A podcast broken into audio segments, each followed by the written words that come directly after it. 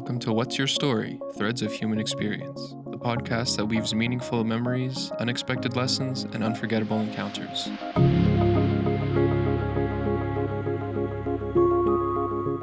I'm your host, Lorenzo Gavilan Vargas, and in this episode, I'm going to explore the healing power of hip hop.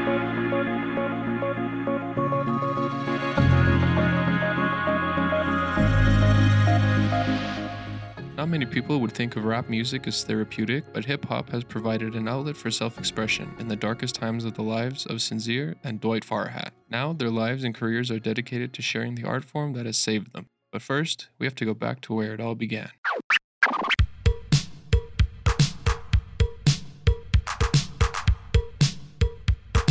Hip hop was born during the 1970s in New York City. Conceived and introduced to the world at block parties in the Bronx, we now know of rap as a mainstay in popular music and culture. As the genre evolved through the years, the role of the MC, or Master of Ceremonies, has transformed from a sidekick to the DJ and the voice of the party to the star of the show. Whether that voice now transports you to inner city American life, protests a violent regime, or brags about who has the biggest chain, to be an MC is to be a poet. This new form of poetry has offered an outlet for self expression in communities that previously may have not had any.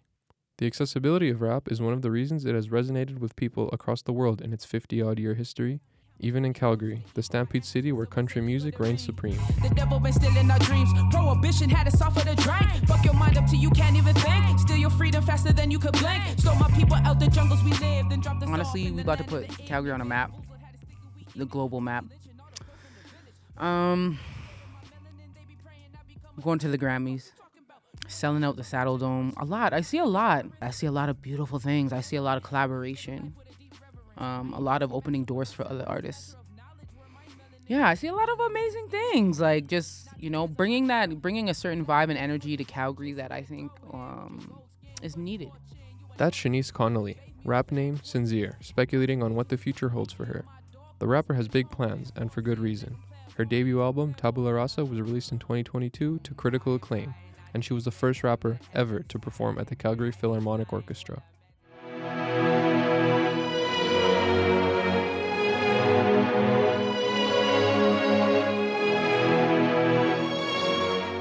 But before she could afford to dream big, Sinzere was just someone with a passion for music, struggling with her mental health and how to express herself. uh, growing up in a Jamaican household, um, identifying as I did, it was very hard for my mom to deal with. Um, she's from a different generation, um, different country where it's very shunned there. So um, she didn't understand it. She didn't grow up seeing it. And so it was something that was, ve- it was, it was very challenging for her to deal with.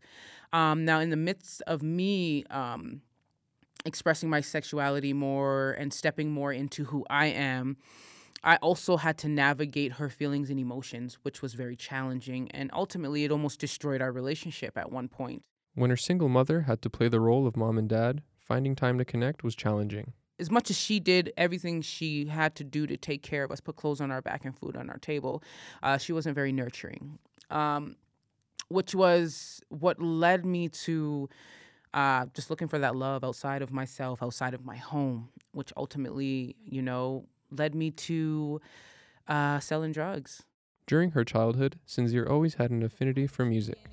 Starting off as a dancer, she made her name as the premier female DJ in Western Canada before her transition to the role of the MC, mirroring the path from sidekick to main event that hip hop itself took.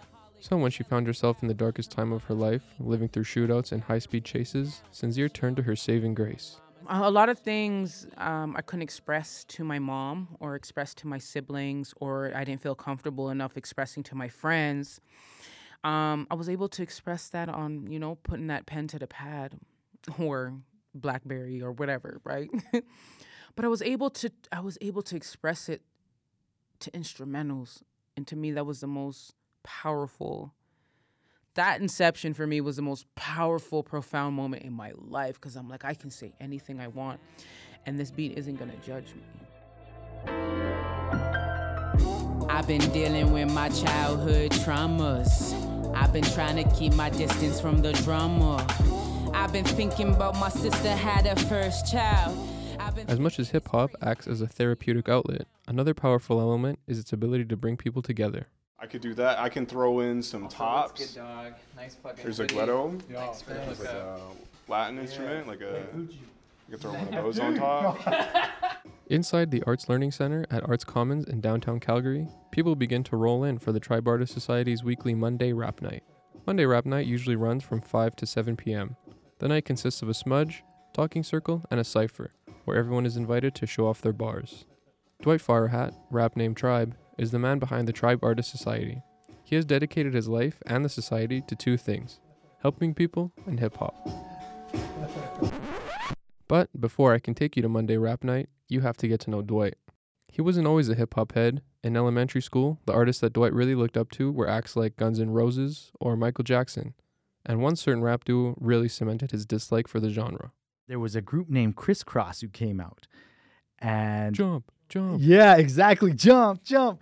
And all of a sudden, I'm I'm in grade one, two, or three, I can't remember. But all of a sudden, all the grade sixers, they start coming to school with their clothes on backwards. And I'm like losing my mind. They got these big jeans and, and they're hanging down and their clothes are on backwards. And in my mind, I, I was like, this music has made these guys, these tough grade sixers, suck. He would maintain his dislike for hip hop until a few years later when Dwight heard the song Can of Corn by West Coast rapper Coolio. A can of corn, a can of corn. I tried to get full off a can of corn. At first, he wasn't feeling it. So I come in the room just making fun of this song, busting it, whatever. And then uh, you know, somebody said, like, yo, do you know what he's talking about? All I had for dinner was a can of corn, can of corn, can of corn. Before I went to school, I had a can of corn. Coolio was talking about going hungry. After Dwight went home that day, rewound the tape, and really listened to the lyrics, he found that actually he really identified with it. I felt like Coolio was telling the story, parts of the story of my family, because food security in my house growing up was always a real issue. Um, and, and just that, you know, I tried to get full off a can of corn. It was like, man, and that's when I found out that, like, that I wasn't so alone. I wasn't the only one. Here's this famous person making this song about something that makes me feel so small and feel so low and feel so lonely. It made me, it, it empowered me. After this, everything clicked. On New Year's Eve 1999, Dwight and his friend wrote their first song, Kick It Up a Notch or Two. They were in their first year of high school. Yo, we kick it up. Yo, a nacho too. Pickety pump up the bass for you and your crew. Come on, kick it up. Yo, a nacho too. Pickety pump up the bass for you and your crew. And we're like jumping on the bed, wiling out, and it was the funnest day. And after that night, I was like, I'm hooked on this. This is what I want to do. And it's a shame. No, I ain't going back no more. See the tomahawks fly while my eyeballs pull, and it's a shame. No, I ain't going back no more. See the tomahawks fly while my eyeballs pull, and it's a shame. No, I ain't going back no more. See the tomahawks fly while my eyeballs pull. Much like Sinzere, he maintained his passion for hip hop throughout a troubled childhood. When he was 16, he ran away from home and ended up at a group home. While he was there, young Dwight was inspired by the indigenous workers to pursue social work himself. Because before then the word indian really was taught to me from a young child that it meant hopeless it meant somebody who grows up to hurt somebody it meant you know all these negative things. And then and then when i went to the group home the word indian meant you know somebody who makes me feel safe somebody who's strong somebody who is always smiling laughing somebody who cares about me my kids who aren't even born yet and their kids. Two years ago, Dwight founded the Tribe Artist Society, a charity that blends his passions for hip hop and helping people, and provides an avenue for anyone to express themselves through community and hip hop. So let's head back to Monday Rap Night.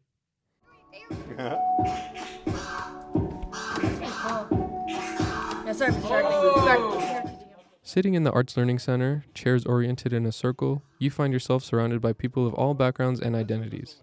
The lights are dim throughout the room, except for the DJ's booth, which is adorned with all sorts of Tribe Artist Society logos. The night begins as people are rolling in, with DJ Nasty G showing off how he makes his beats, and a live tutorial and demo. Nasty. Just nasty. So that's a, that's one way to do it. But like back to the the Ableton session, like you know, As more people get settled in, Dwight prepares the sage for smudging. He addresses the group and explains that after consulting with elders, he was given special privileges to have his smudge recorded to help share the power of indigenous culture. I Don't have matches. I bought matches, but I left them at home on my desk.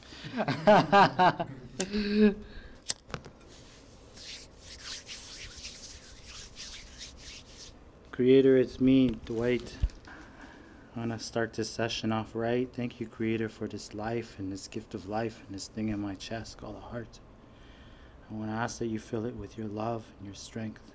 Don't let us forget who we are. Don't let us forget our connection to you. I want to pray for the world and for the earth and for all the water and all the four legged and all the animal people. I want to thank you for all the beautiful gifts we have. And I want to pray for all the people who stood here before us, too, on this very land. Creator, I want to invite you into my heart. Once everyone had finished smudging, the group went straight into a talking circle. Everyone took turns introducing themselves and explained what Monday Rap Night meant to them. My name is Tabo, uh, but I also go by K the Chosen or just K. Uh, pronouns he, him, uh, hip hop and spoken word artist. Very excited to be back in the circle. It's been a while. I think I've been connected from a distance, so it's good to be physically here. I'm excited to hear everybody and connect with everybody today. Um, Ashley, go by she, her.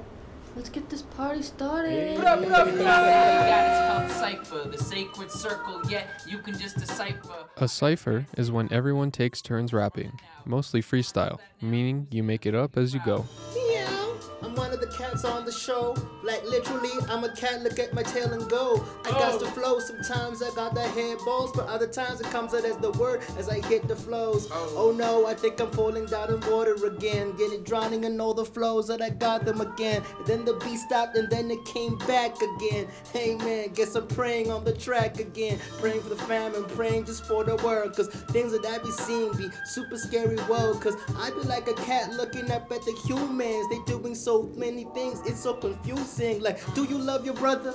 Do you love your mother? So why you lying to him? And why you never bother to help him up a little and pick them up a little? Instead you rub my belly and then I purr a little. Ah. That was K the Chosen, a local artist. He is one of the most experienced rappers in the circle, but the magic of the cipher is that it doesn't matter your expertise. Everyone gets to spit their bars, and the group listens, judgment free. You have to have this immense amount of bravery, and what you get to see is just like some warrior. Like, even if it's just like the crappiest rhyme, everybody sees it and everybody knows that feeling, and everybody just like, yeah, like you fought through that. And being able to get on the mic and share who you are, that's the first step. You know, it's like that's the first step to a lot. You know, a lot of people come to our, our Monday rap night and they'll be like, yeah, I stay sober for this. According to Dwight, there is a powerful, almost enchanting effect that rapping can have on you. When you're writing, sometimes you'll be writing rhymes by yourself and you'll, and you'll get writer's block by yourself. When you allow yourself to say, you know, I'm going to allow myself to write crappy lyrics, and you just go and you start writing and start writing, and then all of a sudden, as soon as you allow yourself that, all this good stuff just starts coming out. It's, it's a part of that bravery in yourself. And so that self expression, if you can find your authentic self expression, you can really start to show who you are in your head and your heart and your spirit to the world. That's powerful. Or, in Sinzere's case, you can find a glimmer of hope in an otherwise dark path. in seeking self expression, uh, we go about that in different ways, and that's why it's important to have a healthy medium, which is music for me, and ultimately my saving grace. You roll the dice, cat. Pet the on the belly, but you like that. Make it purr off. Every now and then, we humans need to express our feelings and emotions to someone, and that can be achieved by talking to a friend or screaming into the void. But if you find that you've explored all the options and nothing is working out for you, just lay down a beat and let the words flow. That sounded bad, kinda, but it had to rhyme. It's messed up, but still, you got to tell the time. You've been listening to What's Your Story? Threads of Human Experience. I'm Lorenzo Gavilan Vargas. Special thanks to Meg Wilcox, Sinzere and Tina, Dwight Farahat, K the Chosen, Good Medicine, and DJ Nasty G. This series was produced in Mohkinstsis, also known as Calgary, the ancestral lands of the Niitsitapi, Iahe Nakota, Tsuut'ina, and Métis people. This series is a part of the Community Podcast Initiative, based out of Mount Royal University, where we are grateful for the opportunity to create, learn, and grow. As our stories intersect, we see value and importance in learning about the people and places where our lives unravel, and recognizing our responsibility to decolonize our media practice. What's Your Story? Threads of Human Experience is powered by Shaw. Be sure to subscribe wherever you get your podcasts so you can pull more threads and discover more stories.